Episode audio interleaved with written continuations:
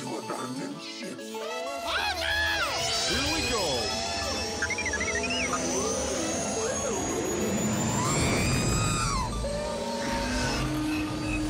Can I persuade you to join us for a drink? It's a tradition. Here, here. Jar Jar, homie, my main man, quickly. Before the Separatists attack, get into the escape pod. Hey, this is escape, then we're the pod. Jesus!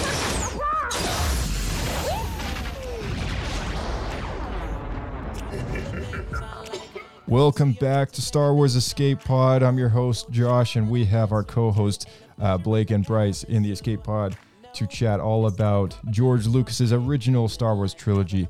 I have in front of me the gargantuan red XXL edition of Paul Duncan's Star Wars Archives book covering 1999 through 2005. That is the prequel, the prequel book, and uh, you know this is a numbered edition. Huge flex there. Uh, but yeah, we're gonna dive right in. We're gonna go right to the end, and there is a whole lot about George Lucas's original vision for the sequel trilogy. Lots to talk about there. So let's dive right in.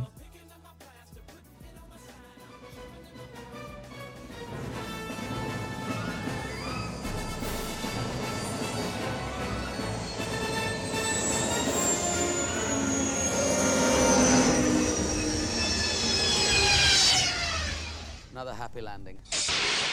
Well, hello there, hello there. Hello. How are you guys doing? Doing well. Hello. Hello. Josh, I just wanted to open by saying my condolences. For Well, you must be getting older. Your, your eyesight must be going because you had to get the XXL version. yeah, Get the big font. I, uh, I, yeah, you know, I, I try and make it myself feel better saying it's a limited edition. Take it Come, out. comes with a free pair of spectacles. Yeah, ex- Bifocals. exactly. Um, so, uh, you know, we're not going to waste any time, um, but uh, I just wanted to s- kick things off with, because, you know, this can be a sensitive issue for some people uh, who do love the movies that we do have. Uh, and there are others of us that do not. And, uh, you know, it's always going to be a divisive thing, but this is the original sort of conceptual of what George would have done with his movies. And this isn't uh, from the internet. This isn't from an article of any kind.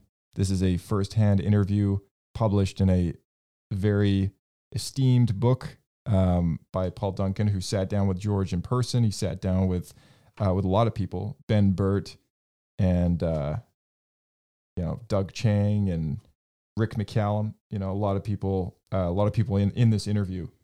And uh, page by page, you know, there's a lot of uh, artwork and production reports and just like the, the things that you don't really need to look at but like are just so cool to like you know all us nerds right? Like it's a pretty sweet book.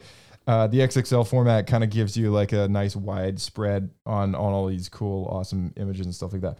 Uh, towards the end of the book though uh, paul asks george some really interesting questions about uh, sort of why he sold the company and you know what he would have done if uh, he hadn't and uh, there's some very familiar things that George says in this interview, things that he's told uh, Charlie Rose on the Charlie Rose interview way back when, when he first sold the company. And um, The Force Awakens was being developed by a new team of people. And J.J. Abrams had been brought on to help write and direct that movie. And uh, this is sort of reminiscent to that because this, this book was. Um, well, the, the interview took place uh, before this book was published. I think it was in 2020 that this book was published. And uh, the publisher is Taschen. Uh, they make some amazing, super large format things. They do like a James Bond one. They do you know, tons of stuff. They got a cool. classic Walt Disney one.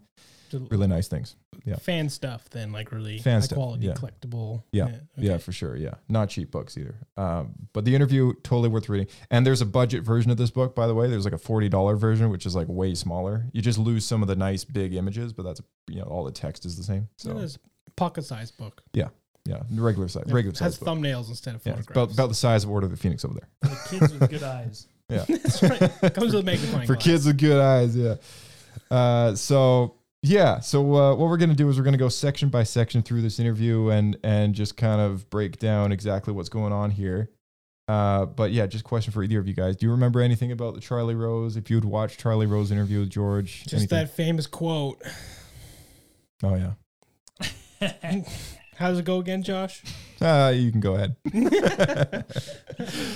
yeah. Uh, it's it's Anakin wouldn't be super happy with No, Anakin. George's words. yeah. I think he'd be quite offended. it's a good interview. It's it's um it's quite difficult to watch sometimes only because like I love George's movie so much that Mhm. it's like kind of a wrench in my gut knowing like what we could have had and you know more Mhm. more George Lucas Star Wars. You know, like I want more. that. I want more of that. It was on the horizon, and Yeah.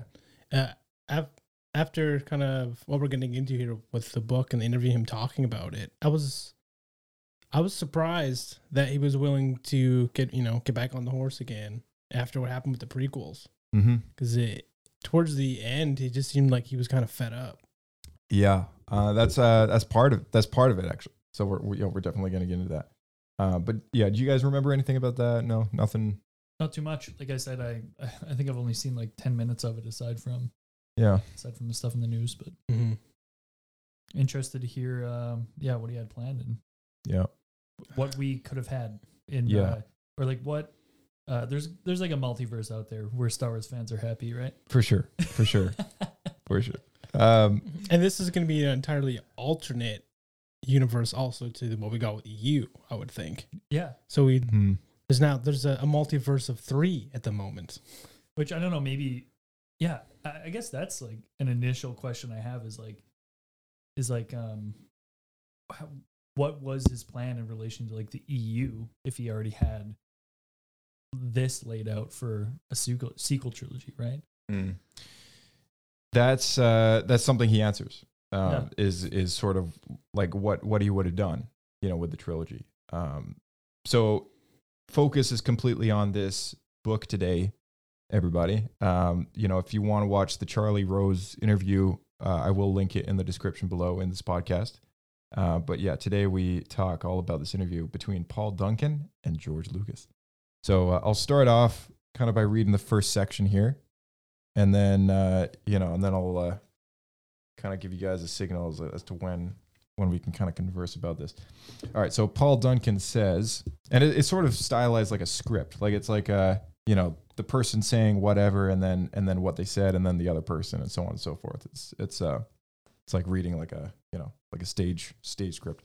Okay, so Paul Duncan says.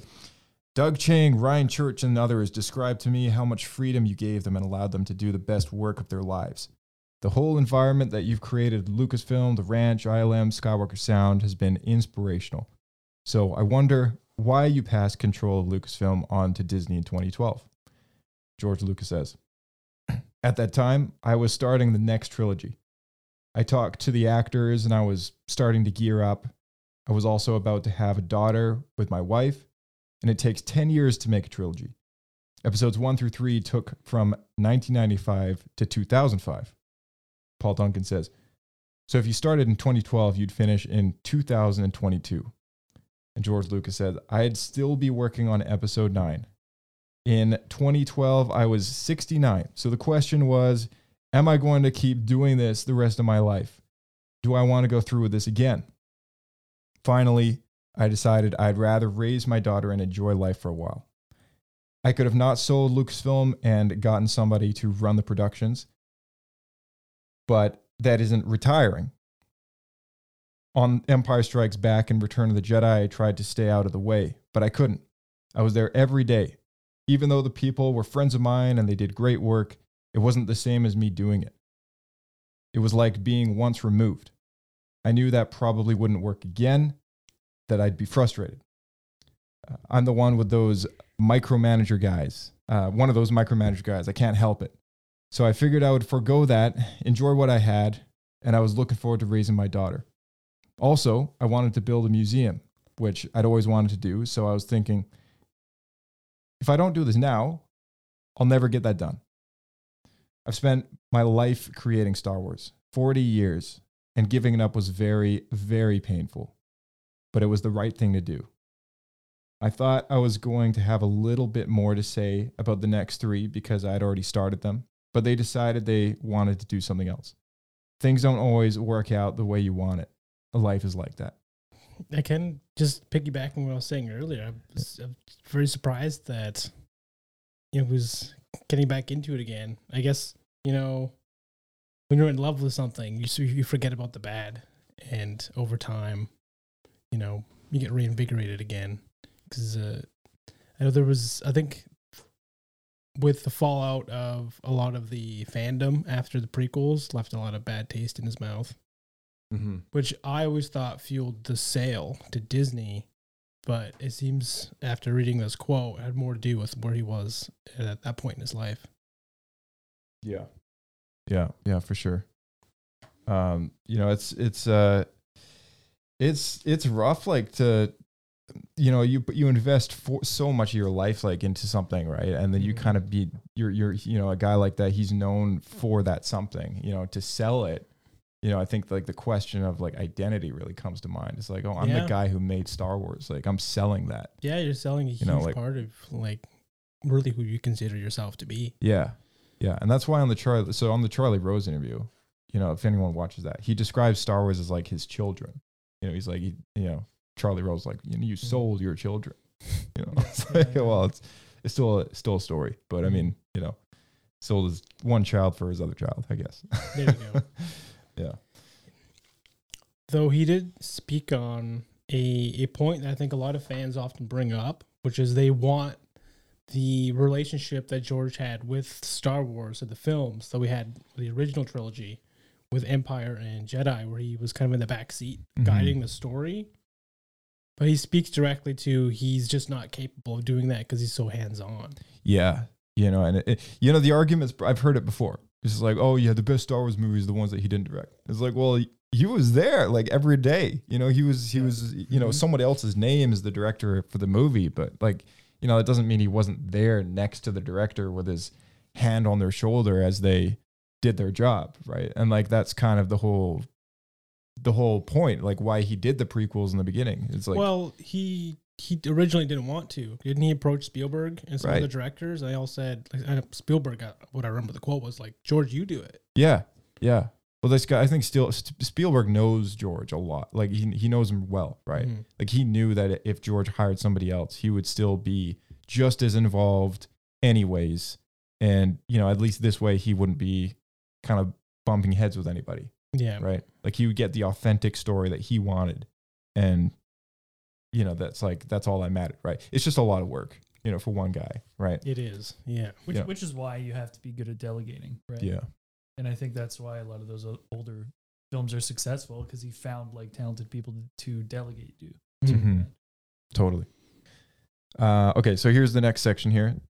It's called The Chosen One. So George Lucas says, When writing the movies, I tried to make sure that the aliens and the droid that got killed, but not p- the people. Uh, Paul Duncan says, uh, A lot of stormtroopers died. And George Lucas says, That's right.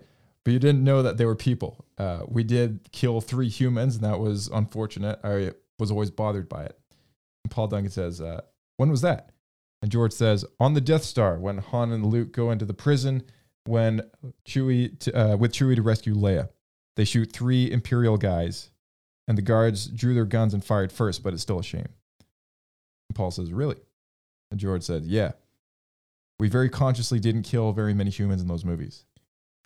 Paul says, uh, what about the stormtroopers? They What look. about the, the rebels? what about the stormtroopers? They look robotic, but they're not. And George says, How do you know what they are? And uh, Paul says, Did you have a different idea of what they were? And George says, Yeah. They started out as clones. Once all the clones were killed, the Empire picked up the recruits like militia. They fought, but they weren't very good at what they did. That's why they kept missing. uh, Paul says, yeah. And George says, yeah, that's what, that's why they kept missing. then after the rebels won, there were no more stormtroopers in uh, my version of the third trilogy that I had planned for the first trilogy to be about the father, and the second trilogy to be about the son, and the third trilogy to be about the daughter and the grandchildren. Episodes 7, 8, and 9 would take ideas from what happened after the Iraq War.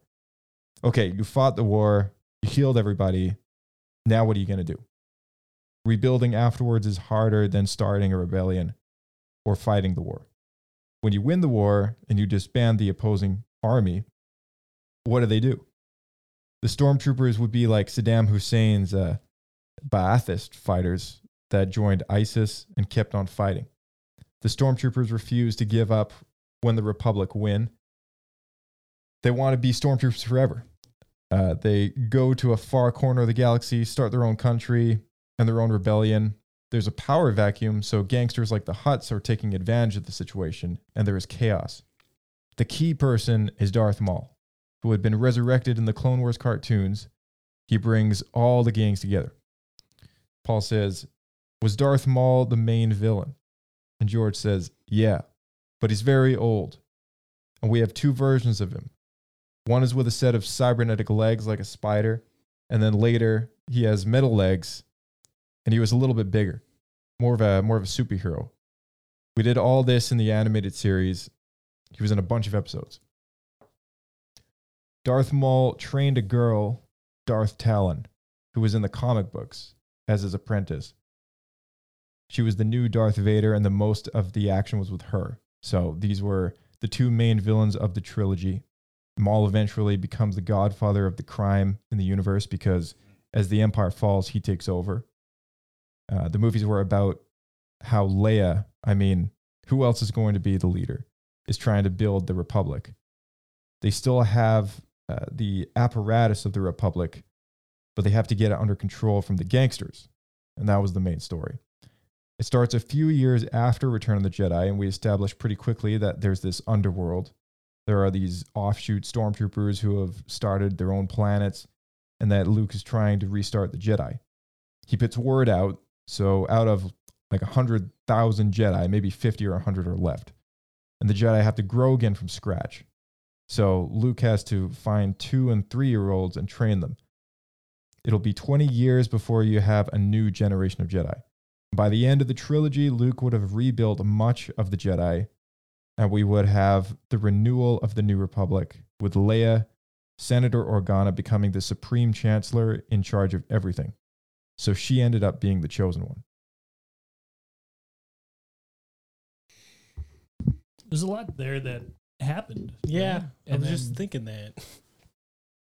I don't know. There's there's a lot to unpack there because there's there's even stuff I don't agree with, right? Or Mhm. like or like I'm not quite sure is kind of the direction I would have wanted it to go. Mhm. But I think as a because Star Wars has always been very political, so I think it's good to make it. You know, when he's talking about it, it always it always takes inspiration from you know real life events, and it's like a twist. It's like that space, right? Star Right. Wars. Um, so I think the stuff he was saying about you know like our current wars and rebuilding, I think that is a really good idea, and would have made for a very interesting and like yeah more Yeah, because you never see that in the sequels. You don't really see the rebuilding of, you know, that you only just see like when they question that. It's like, oh, where do we Mhm. go from here? And then all of a sudden in the next movie, like everyone just shows up and ready to go. Right.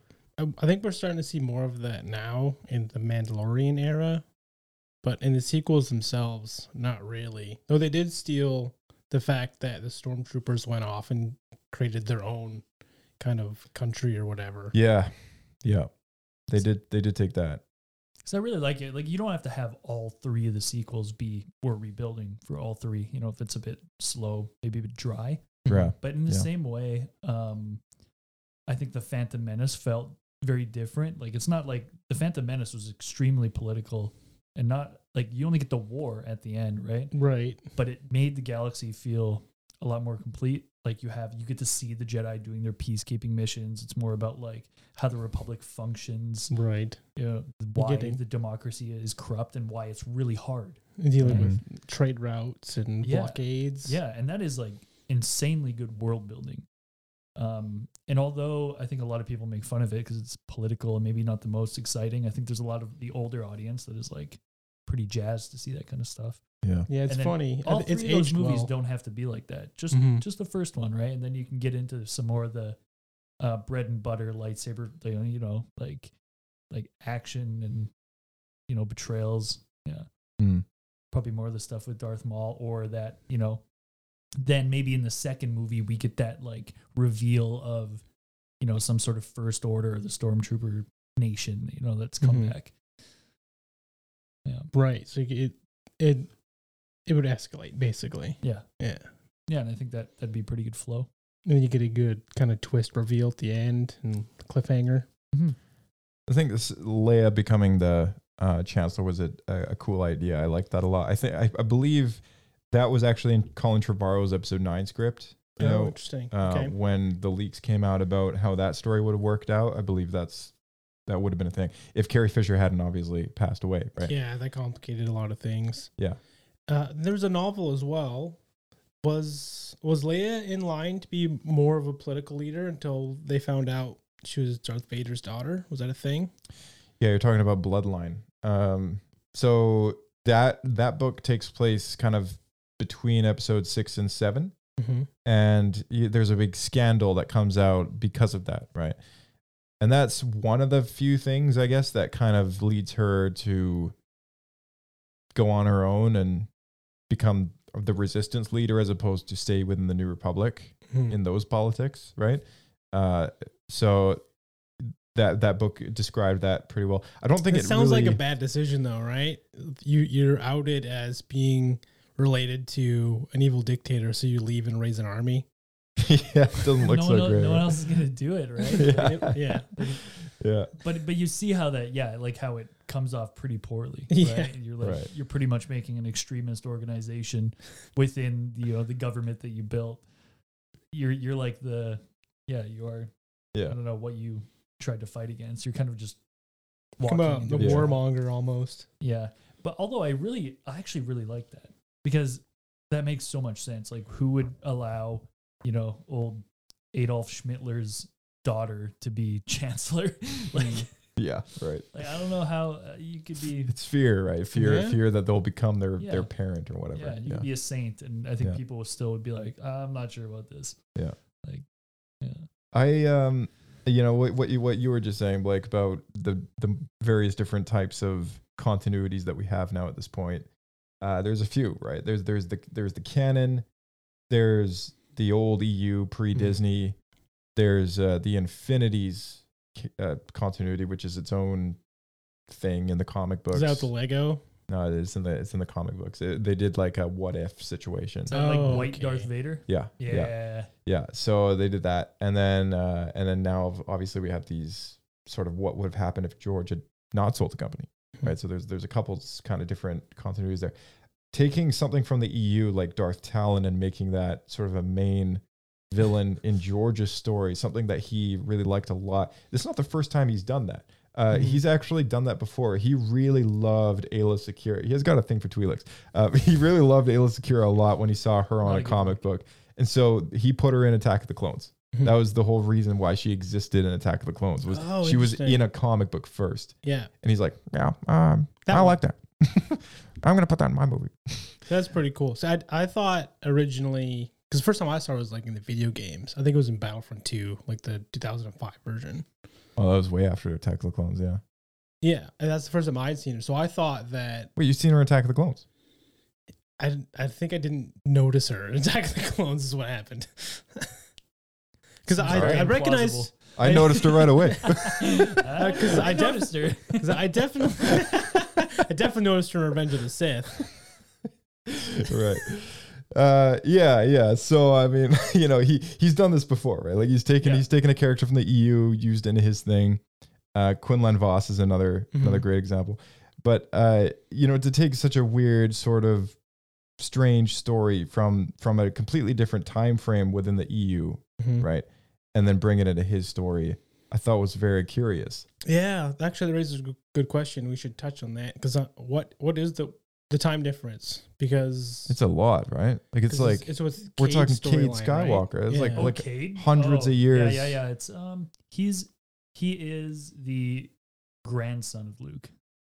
okay, Isn't it great? Isn't it great? Is it grandson or is it great grandson? Because Luke, Luke's long gone at this point. Yeah, it would have been Luke, and then Luke has um, Ben, and then Ben has Cade. I'm pretty sure. There might be one more actually. He might be a great the great grandson of Yeah. Luke. I think I think I think Ben has. Oh, what is the other Skywalker called? Oh, maybe I'll have to look it up. But I think there's there might be three generations.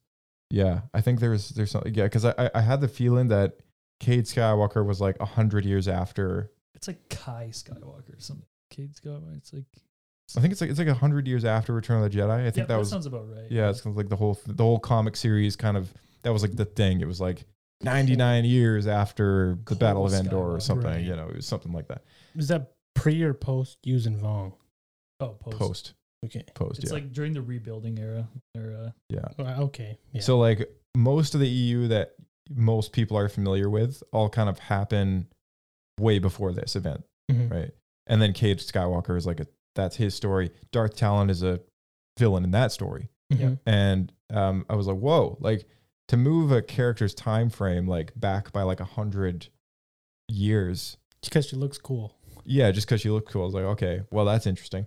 Uh, but then also to be forward planning in the sense that Darth Maul was going to be the villain, like Yeah. the, the the new Palpatine sort of thing, right? I think that's the most interesting part to me, both because we're kind of are well, we were sort of seeing it, but more so in the early post prequel era, where he is the leader of multiple crime syndicates. yeah, I was just actually watching Clone Wars that season, Clone Wars arc. season seven like last night, Oh wow, and I was like, which is hilarious that we're talking about this now yeah, because it's just total coincidence where you get the reveal that Darth Maul is controlling multiple crime syndicates, even though this the episode was kind of from the view of the Pikes. Yeah.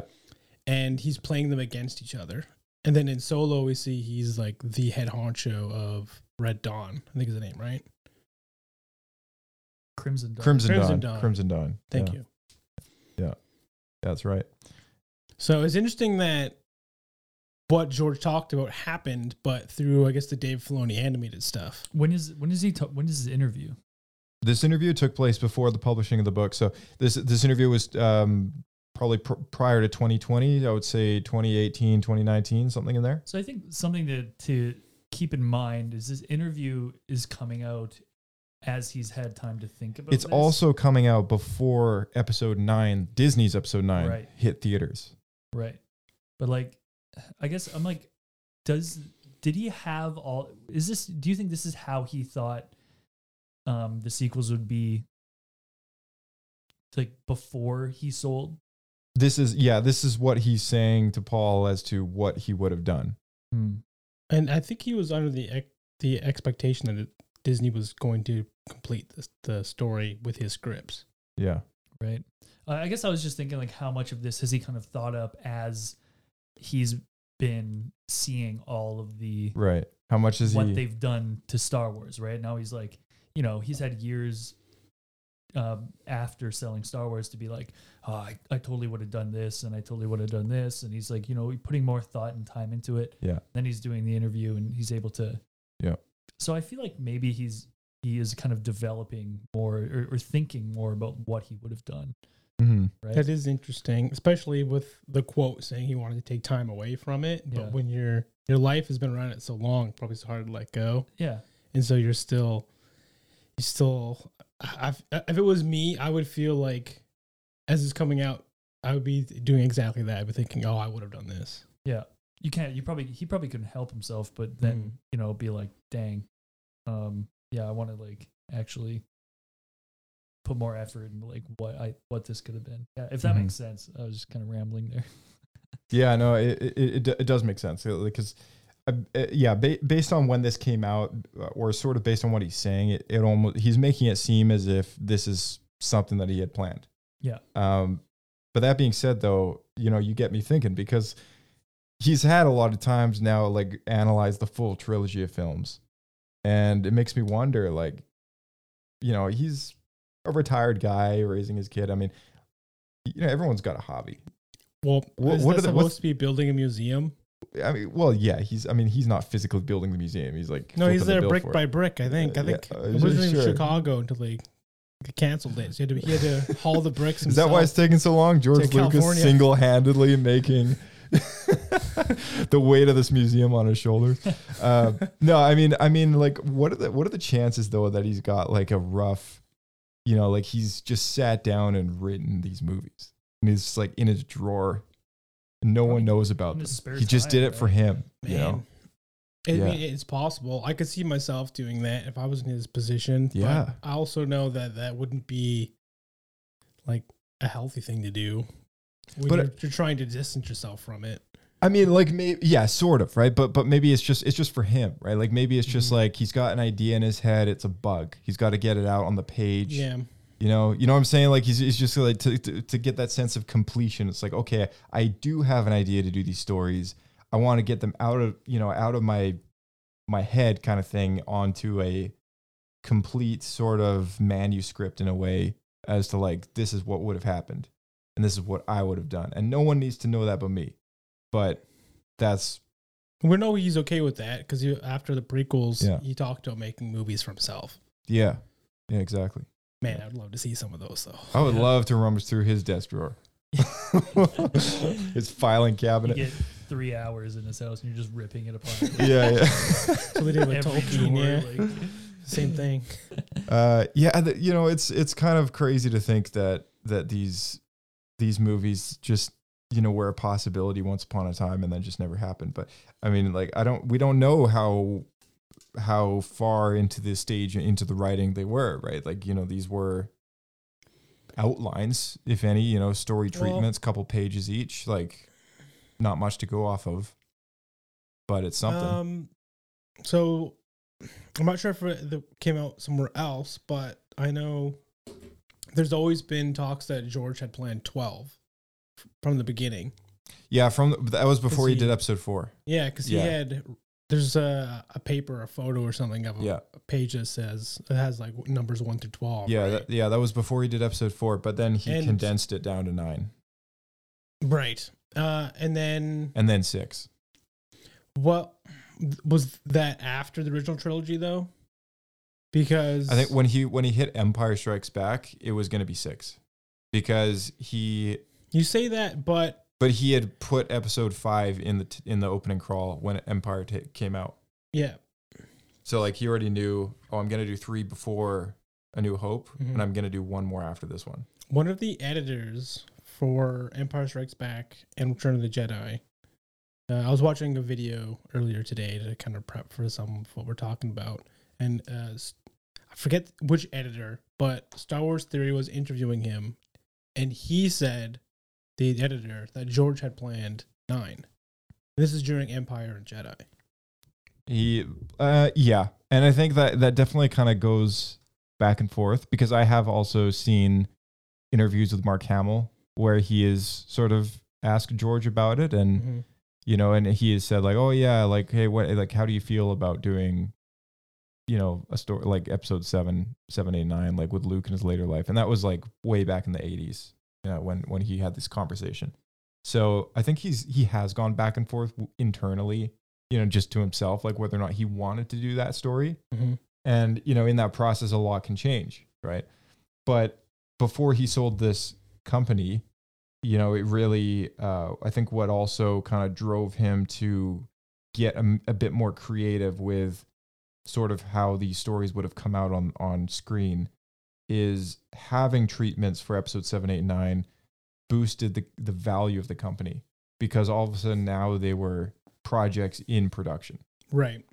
So like I hate to say that as a sort of excuse for like some of these ideas being like, you know, if you think they're like kind of half-assed or like maybe they don't work or whatever, you know, Well- but I wonder though, I wonder if maybe, you know, some of these ideas that he had were just kind of around in his head forever or if they were just drummed up kind of like in that p- No. early process like, oh, do I want to sell? He, he's Right. also had the benefit of seeing what worked Yeah. in in the sequel trilogies, right? Because obviously he and and he he did give input, obviously, because the First Order is like Mhm. you know it's a it's an, it's the Empire. They Yeah. left. They made their own nation. They're coming Yeah. back. There is a lot of like rebuilding for the Republic going on. Mhm. But he's had the benefit of also seeing that that that part of the sequel trilogy kind of worked. Yeah, and Yeah. well, and the benefit of the e- entire EU being kind of there, right? Yeah. Like, like he did work very closely with, Ti- well, I don't know how closely, but like, you know, he was kind of the guy when Timothy Zahn was making his Heir to the Empire trilogy, right? Like he was the guy that, you know, you talked to all the time was George, right? Mhm. So, uh, yeah, it makes me it makes me wonder, like, what what has inspired him to kind of come up with some of these ideas for for his movies? something missing in this quote though which correct me if i'm wrong uh, in the Cliff Rose as his uh, interview. Is that right? Yeah, Charlie Rose. Charlie Rose, thank you. Uh, doesn't he talk about midi-chlorians playing a big big role? Yeah, he does. Yeah, he, he talks about how, um, and he doesn't mention that in this book, Mhm. um, but on the Charlie Rose interview, he does talk about how those stories would have gone into, and I quote, a microbiology or uh, microbiol uh, uh, something something or another world. Yeah. Well, they all Uh, get shrunken down and go into a bloodstream. no, yeah, I don't think it was Magic School Bus. It could have Uh, been. You don't know because he's sharing his good ideas, right? He's not gonna. He's gonna leave out the weird stuff that he thought about. Yeah. Right? Yeah, yeah. He's like, ah, Chewbacca becomes a robot. He becomes an android. and he, uh, But he keeps his hair. Yeah. Well, I, I think like in him saying that is probably sort of you know it's a, it's got a deeper meaning to it. It's like that it would have explored that in the lore, right? Like it Mhm. would have kind of dived into the wills a little bit more, and that's something that he wanted to do. There's another section here which will it's like a third section which I'll read in just a moment, um, but that might sort of touch up on it a little bit as well. Before Um, we get that, I do want to talk if we if you guys like the idea of, of Darth Maul being the head honcho, the new Palpatine, and being a, a leader of the this underworld. no. No, Do you I- like I- and com- maybe compare that to Palpatine coming back? it's kind of tough because like kind of Palpatine is a pretty integral part of both the prequel and the sequel and, and the original trilogy. Um, but there, I think the main villain, right, is it, it it's really tough because I feel like you do need a villain that is not featured Mm-hmm. in uh your new trilogy that you're making.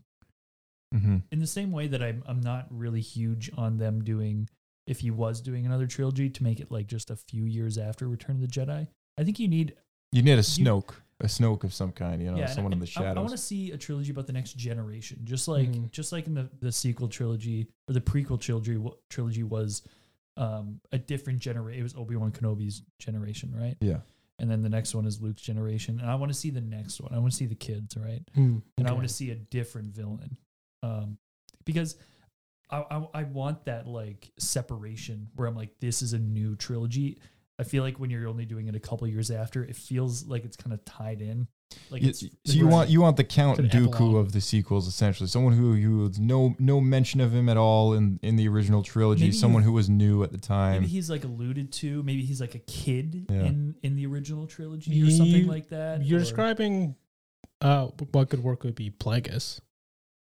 Because he's mentioned, we also the EU is he used Palpatine's master and he Or can Thrawn. control. Yeah, like like Right, and then you go Thrawn's to- featured in in and around the original trilogy, but I think that's why he makes a good villain. and he's not force user, so it feels different. Yeah, yeah.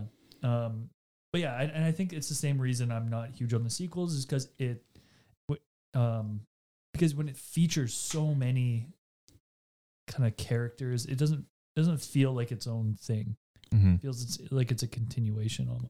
Yeah, yeah, Yeah, That's just my thoughts on it. I I don't mind it. Uh, you know, ever since they brought Maul back in the Clone Wars, I always wondered at the time because you know, of course, episode seven, eight, nine were just not a reality at the time, right? Like this was we're talking about a time period where George was still head honcho of Lucasfilm. right. It was him and Dave making Star Wars stories at Lucas Animation, and they decided to bring Maul back. I'm curious if that was Dave's or George's idea. That was George's idea Oh, okay, because Dave talks about that.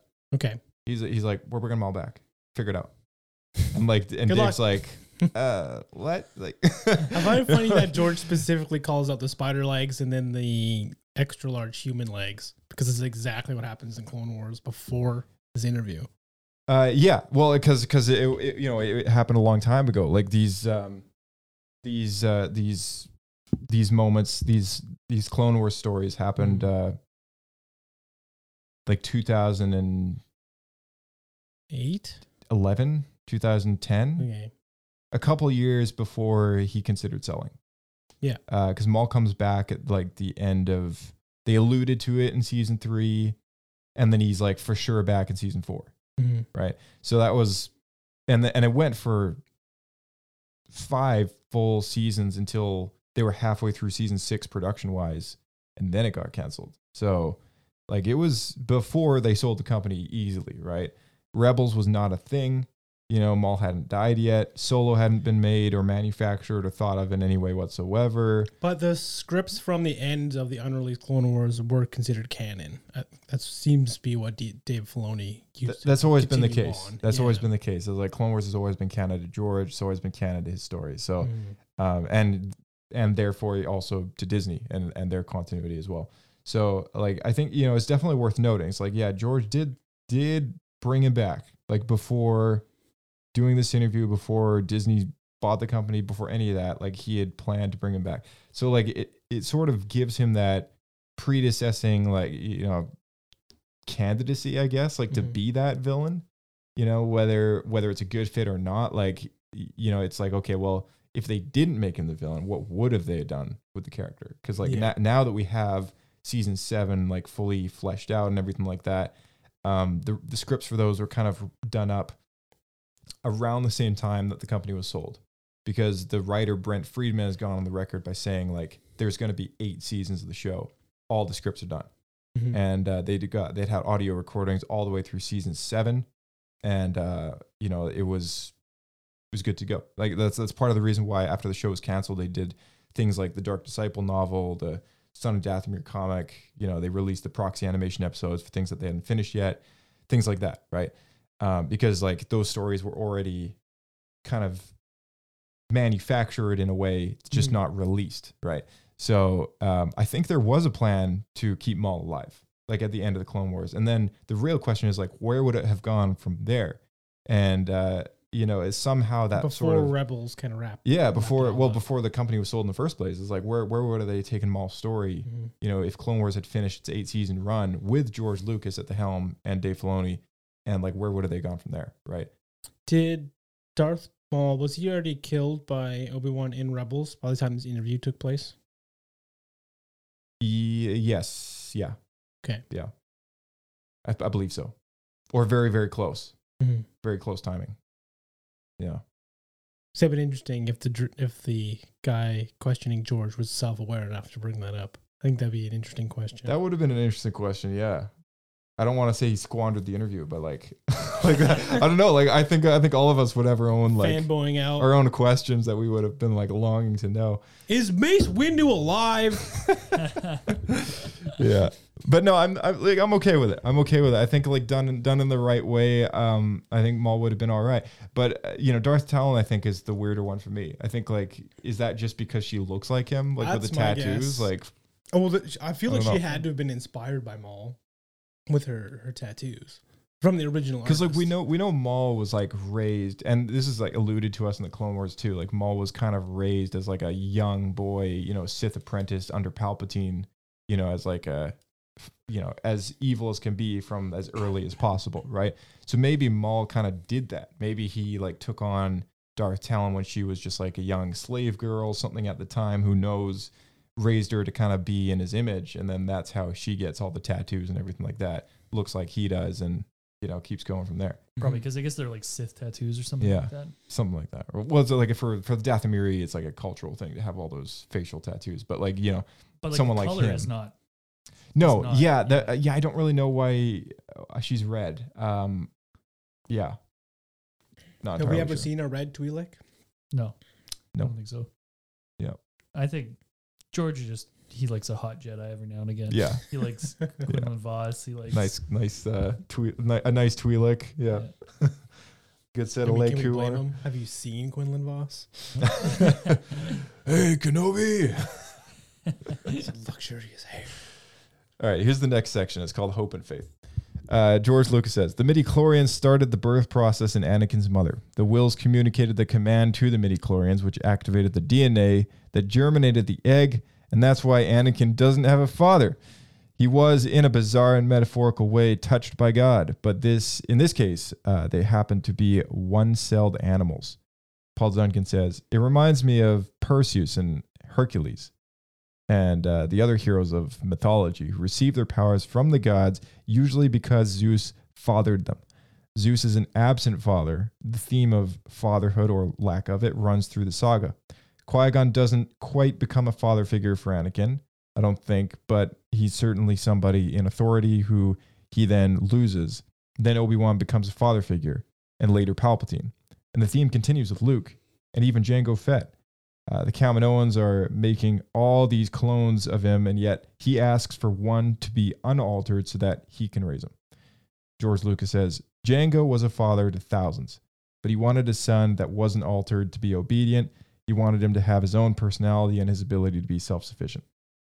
Paul says, uh, Did the other characters, Qui Gon, Obi Wan, Palpatine, have that fatherly feeling also? And George says, I think so. I think ultimately they want to mentor someone, to pass on their knowledge and training to someone else, and that's a part of fatherhood.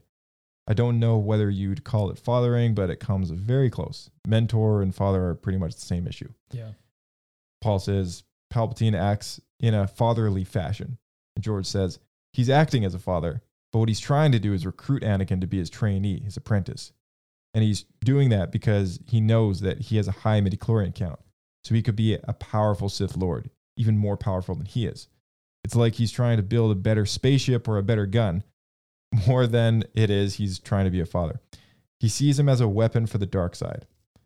And Paul says, so he's a false father, wanting to control him. Obi Wan becomes more of an elder brother. And George says, he's like the reluctant elder brother saying, You're not leaving him with me. I don't want to babysit anymore. I want to go out and do something good. Paul says, almost like a Han Solo. And George says, except Obi Wan has a character that takes responsibility. Han Solo would have left him out in the desert planet somewhere.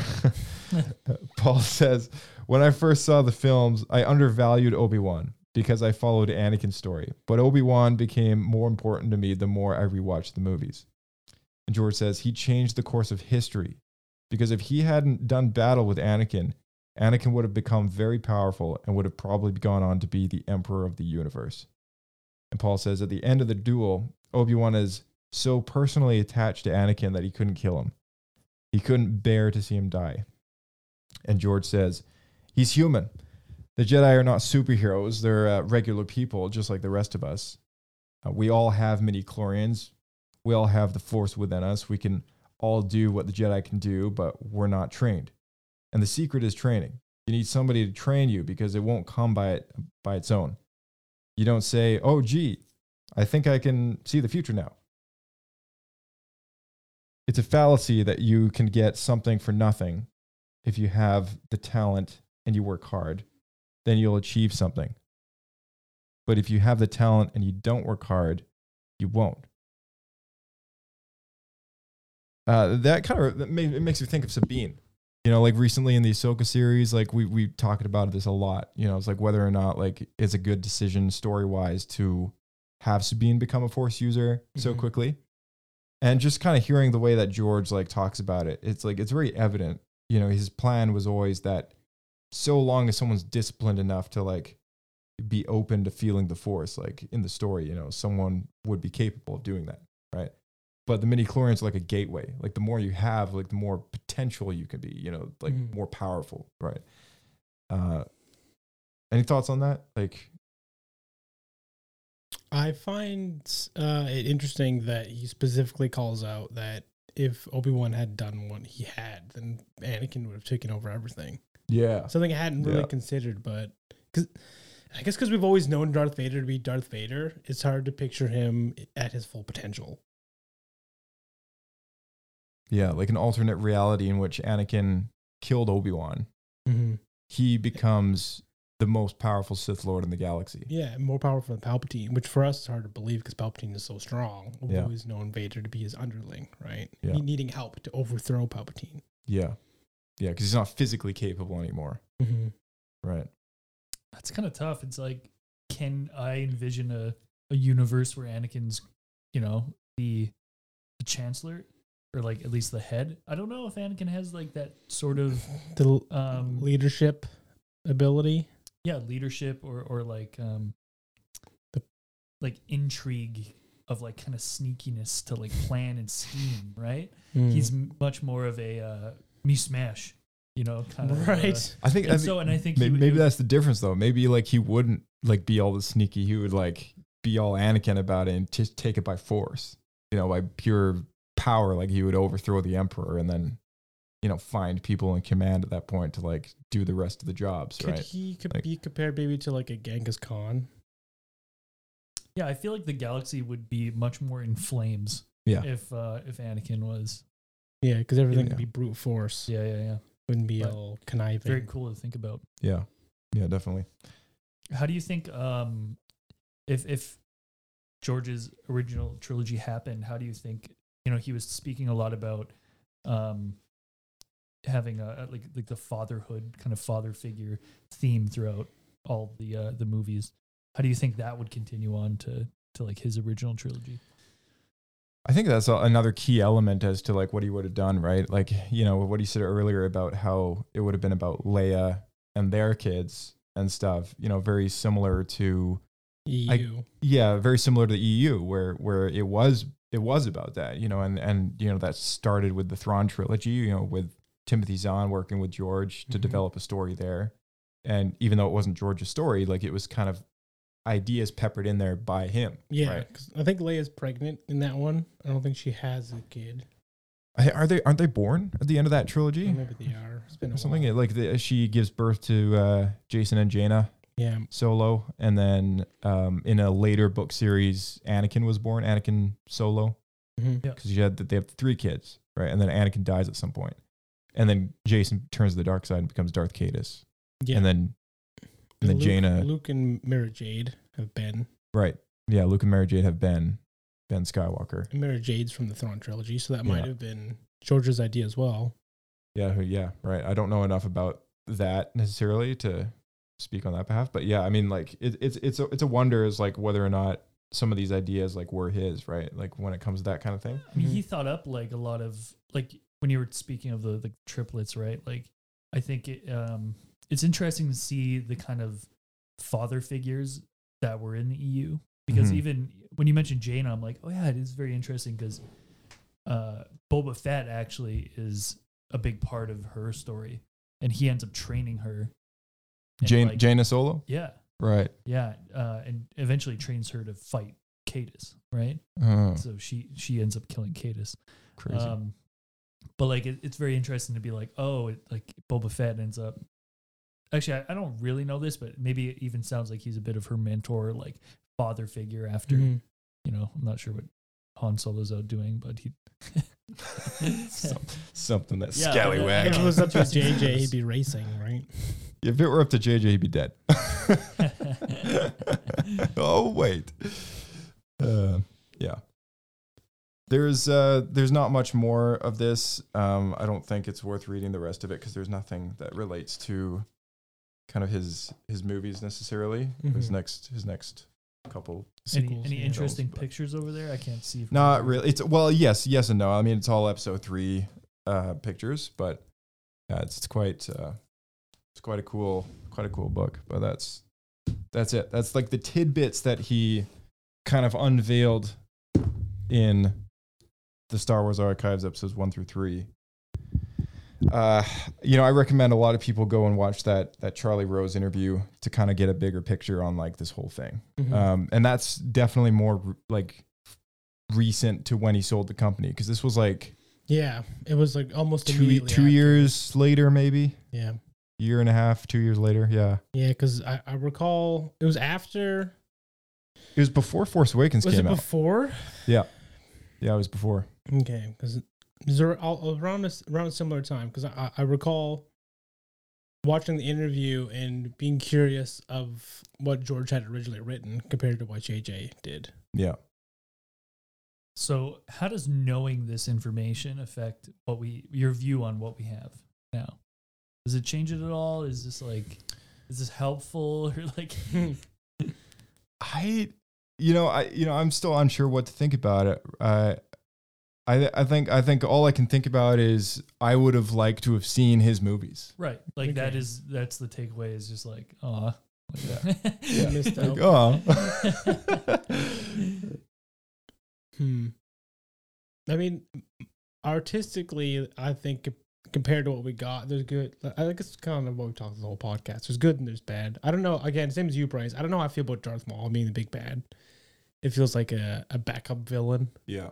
He, he's the, he's the he's the uh, enforcer Yeah. villain, right? I, I've never thought of Darth Maul as a as a mastermind type villain like Mhm. like Palpatine. He's more of a an, an enforcer. Like I wouldn't. I'm not opposed to Maul being back, but there needs to be a bigger head honcho. It just because you, uh, if you're doing a trilogy to trilogy, unless you can do something completely different, you can't just have another bad guy that's not bigger than the previous guy. That feels weird to me. Mm-hmm.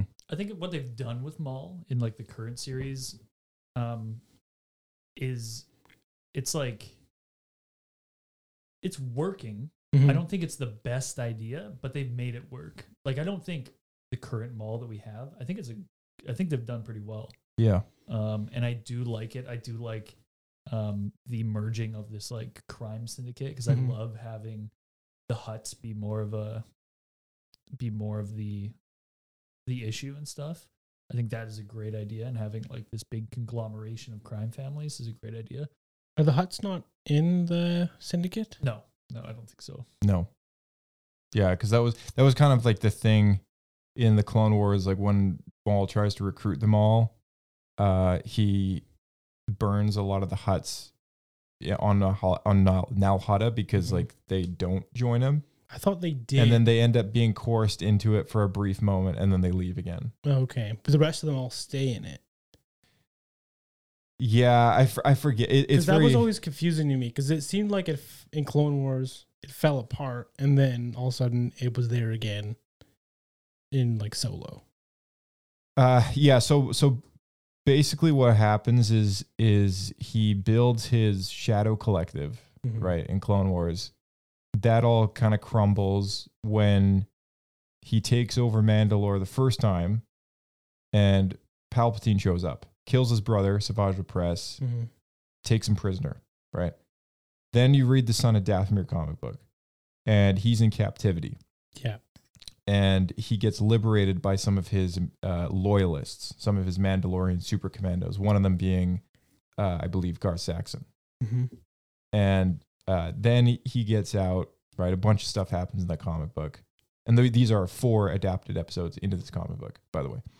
And then he eventually kind of he go- crawls back to his mother, right, Mother Talzin, which we find out is his actual mother, and uh, she ends up dying, gives her life for his. Grievous kills her, and he gets away Mhm. barely, right? And then when we pick things up in uh, season seven, he is now come back. He's sort of from the ground up again brought together some of those old allies, and they have caught Mandalore in a very awkward place because he's killed Satine at this point. They're in shambles, you know, like still, and uh, there's no Republic protection still, right? So, um, so yeah, so he he kind of reclaims Mandalore, and that's when Bo-Katan comes after Ahsoka for help, Yeah. right? Uh, and so on and so forth. That's when we get season seven. And that's when we get season course, seven. That's when we get yeah. the Siege of Mandalore. Yeah, and then and then Order sixty six happens. You know, Maul gets beat by Ahsoka. You know, he gets away from the whole Order sixty six thing. You know, and once again he's got nothing, and uh, he starts from scratch again. But And then- re- then- rebuilds the same thing. Rebuilds the same thing again. Yeah, and and this is something that Sam Witwer has said in an interview. He's like trying to push a boulder up a hill, right? He's like he keeps on rolling back down again, knocking him over. And so like the next time you see him again, it's like his third attempt. He's like trying to build his crime syndicate with Crimson Dawn. And you know, this starts very early on with the solo story, five years after episode three. And uh, then, you know, when you see him again in Rebels, all of that is So- supposedly gone. right? Yeah.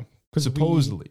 we, we don't know how long because now he's he's been trapped on um what's the name of the planet yeah, Malachor. Malachor Yeah. Malachor five Yeah, because uh, so like there's another story. There's a missing piece here because like none of us have read the the Crimson Dawn comic book and uh, the Hidden Empire comic book. It was like the stories that kind of I think, I follow. think I read it. Did you read it? Yeah, Oh, maybe you can fill us in. I don't remember it. Okay. yeah, there we go. Never mind, all I didn't know it. is it, it's it's all about Qi'ra, right? And she, um, I believe she finally decides to like act against the Empire, uh, using like all the assets she she has. Oh, so so she takes Crimson Dawn and kind of becomes part of the rebellion. Pretty much, she like at the end of the Hidden Empire series, from what I can remember, she um she actually does this huge strike on on the empire and she loses everything in the process but stops some sort of big imperial plot from, Okay. kind of happening Hmm. um i forget i kind of forget why she has to do that because it's kind of like a um there, there's there's some bigger plot going on that i'm not yeah not quite Yeah. remembering but There there's a book coming out soon which sort of flows into all this because there's still kind of a missing piece between Solo and um and Rebels and then following Rebels these comics which have Qi'ra and the sort of the uh you know the downfall of Crimson Dawn, right? Or sort of what she rules over after Darth Maul's dead, right? And uh it's called Crimson Reign. You know, it's a book being published by E.K. Johnston, I believe, um, a Canadian author, if I'm not mistaken. Mhm. And uh, yeah, it's supposed to be, you know, it's going to be good. I think it, I think it just came out recently, so I think that might be the next book review that we do at some point. Uh, but yeah, it's it's uh, it's going to be, I think, filling in some of the gaps. But yeah, I think the question being like, you know, where where the story's gone with Maul right now, like, are we all happy with where they took that character? It felt like a fitting end. Him meaning Obi Wan. I will say that. I'd agree there. I do feel like they really f- they forced it a little because Mhm. obviously they wanted him back the fans wanted him back and i feel like they molded him into a plot that they wanted but a plot that didn't necessarily fit for him. Mm-hmm. um, and maybe and now that we know like from this like a plot that may have changed right? Like you know when when he came back it was george's idea like Yeah, maybe yeah, there was a different plan in place. Right. you know now all this other stuff has to happen he's popping up in comic books popping up in rebels and you know i mean it's kind Solo of par for the course if fans love a character enough you know They'll accept the same thing anything. with happened with Boba Fett and how Yeah. prevalent he is, and you know Boba Fett became Jango Fett. You know, look how important he is to the to the lore Right. now. yeah Um, Funny you bring that up though, because Boba Fett also becomes a crime lord.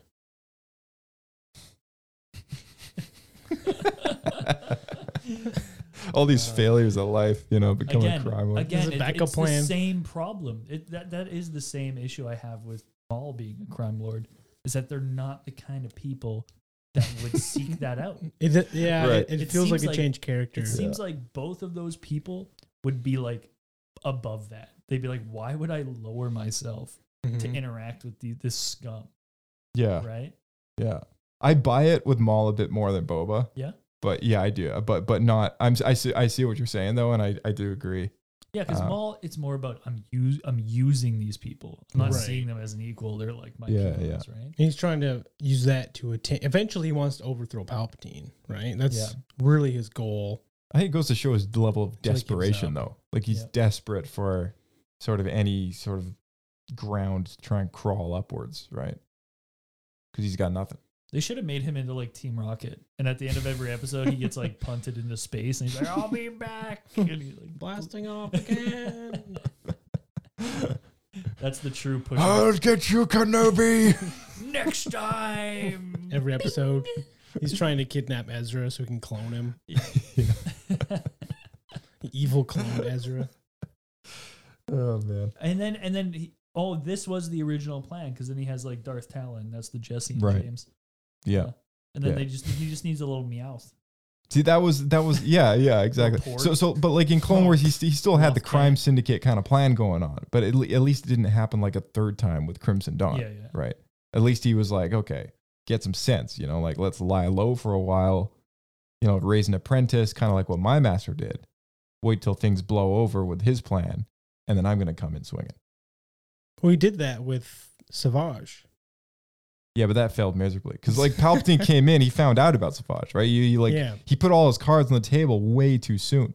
Like he took over a planet during his master's grand plan, causing a bit of a problem for him. Mhm. So he's like, oh, you know what? I'm to deal with this myself. So he shows up personally, kills the guy, and then takes his brother prisoner, right? Mhm. It's like, what? you know, like that didn't work out too well. So, um, you know, I think he, maybe after that he got some sense. You know, thankfully he survived.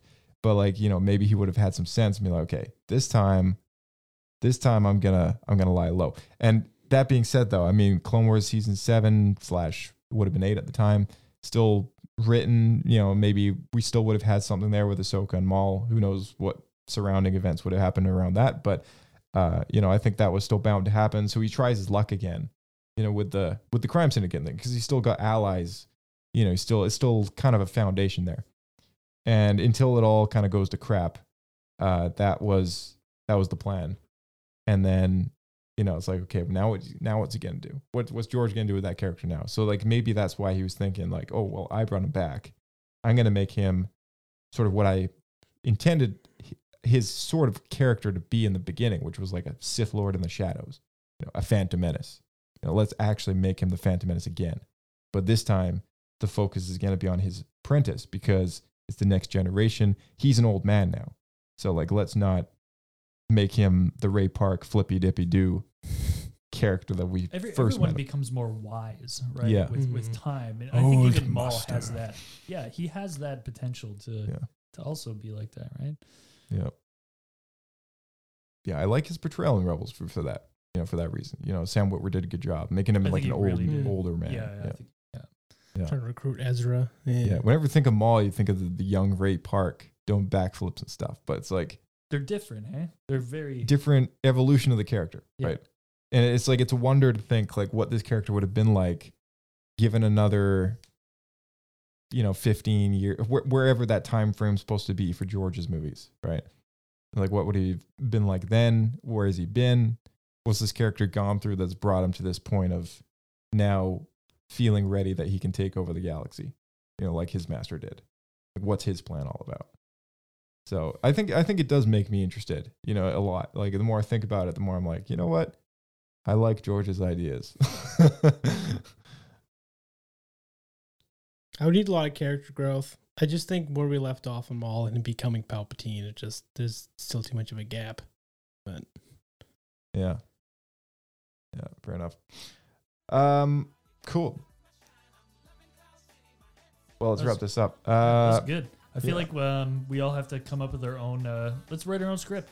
Let's uh, Write- let's get write our own Escape sequels, yeah. version of the of the original trilogy. well, apparently, yeah.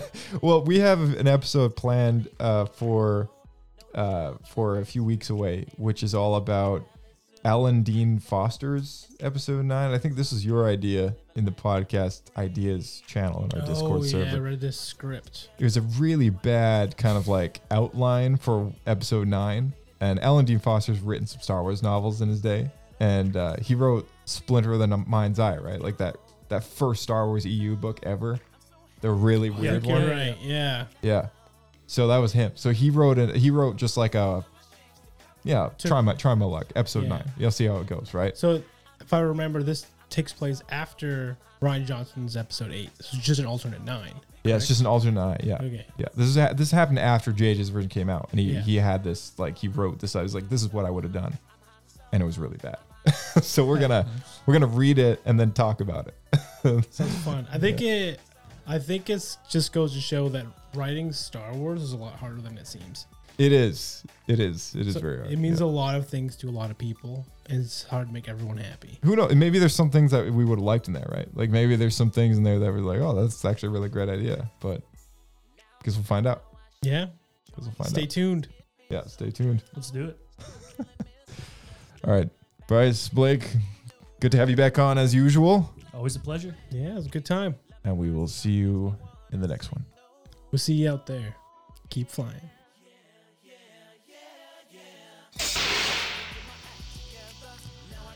All right. Thank you so much to all of you guys who've tuned in thus far. And if you want to reach us here at Star Wars Escape Pod, you have all the ways to contact us in the description below. Our email is swescapepodcast at gmail.com. You can find us on Twitter and Instagram and YouTube with the handle at SW Escape Podcast. There's a link to our Discord in there as well. If you join that up, that's where the chat is happening. Actually, I'm, I'm lying. It's very quiet in there. That's why we need you to join and uh, talk about some Star Wars stuff. So, um, if you have not checked out the latest episode of the podcast prior to this one, of course, definitely do that. Our friend Kyle from ALKY Solutions came on, chatted about his company, chatted about lightsabers. If you're into lightsabers, which I'm sure you are, it's for you. We will see you in the next episode, of Star Wars Escape on May the Force be with you.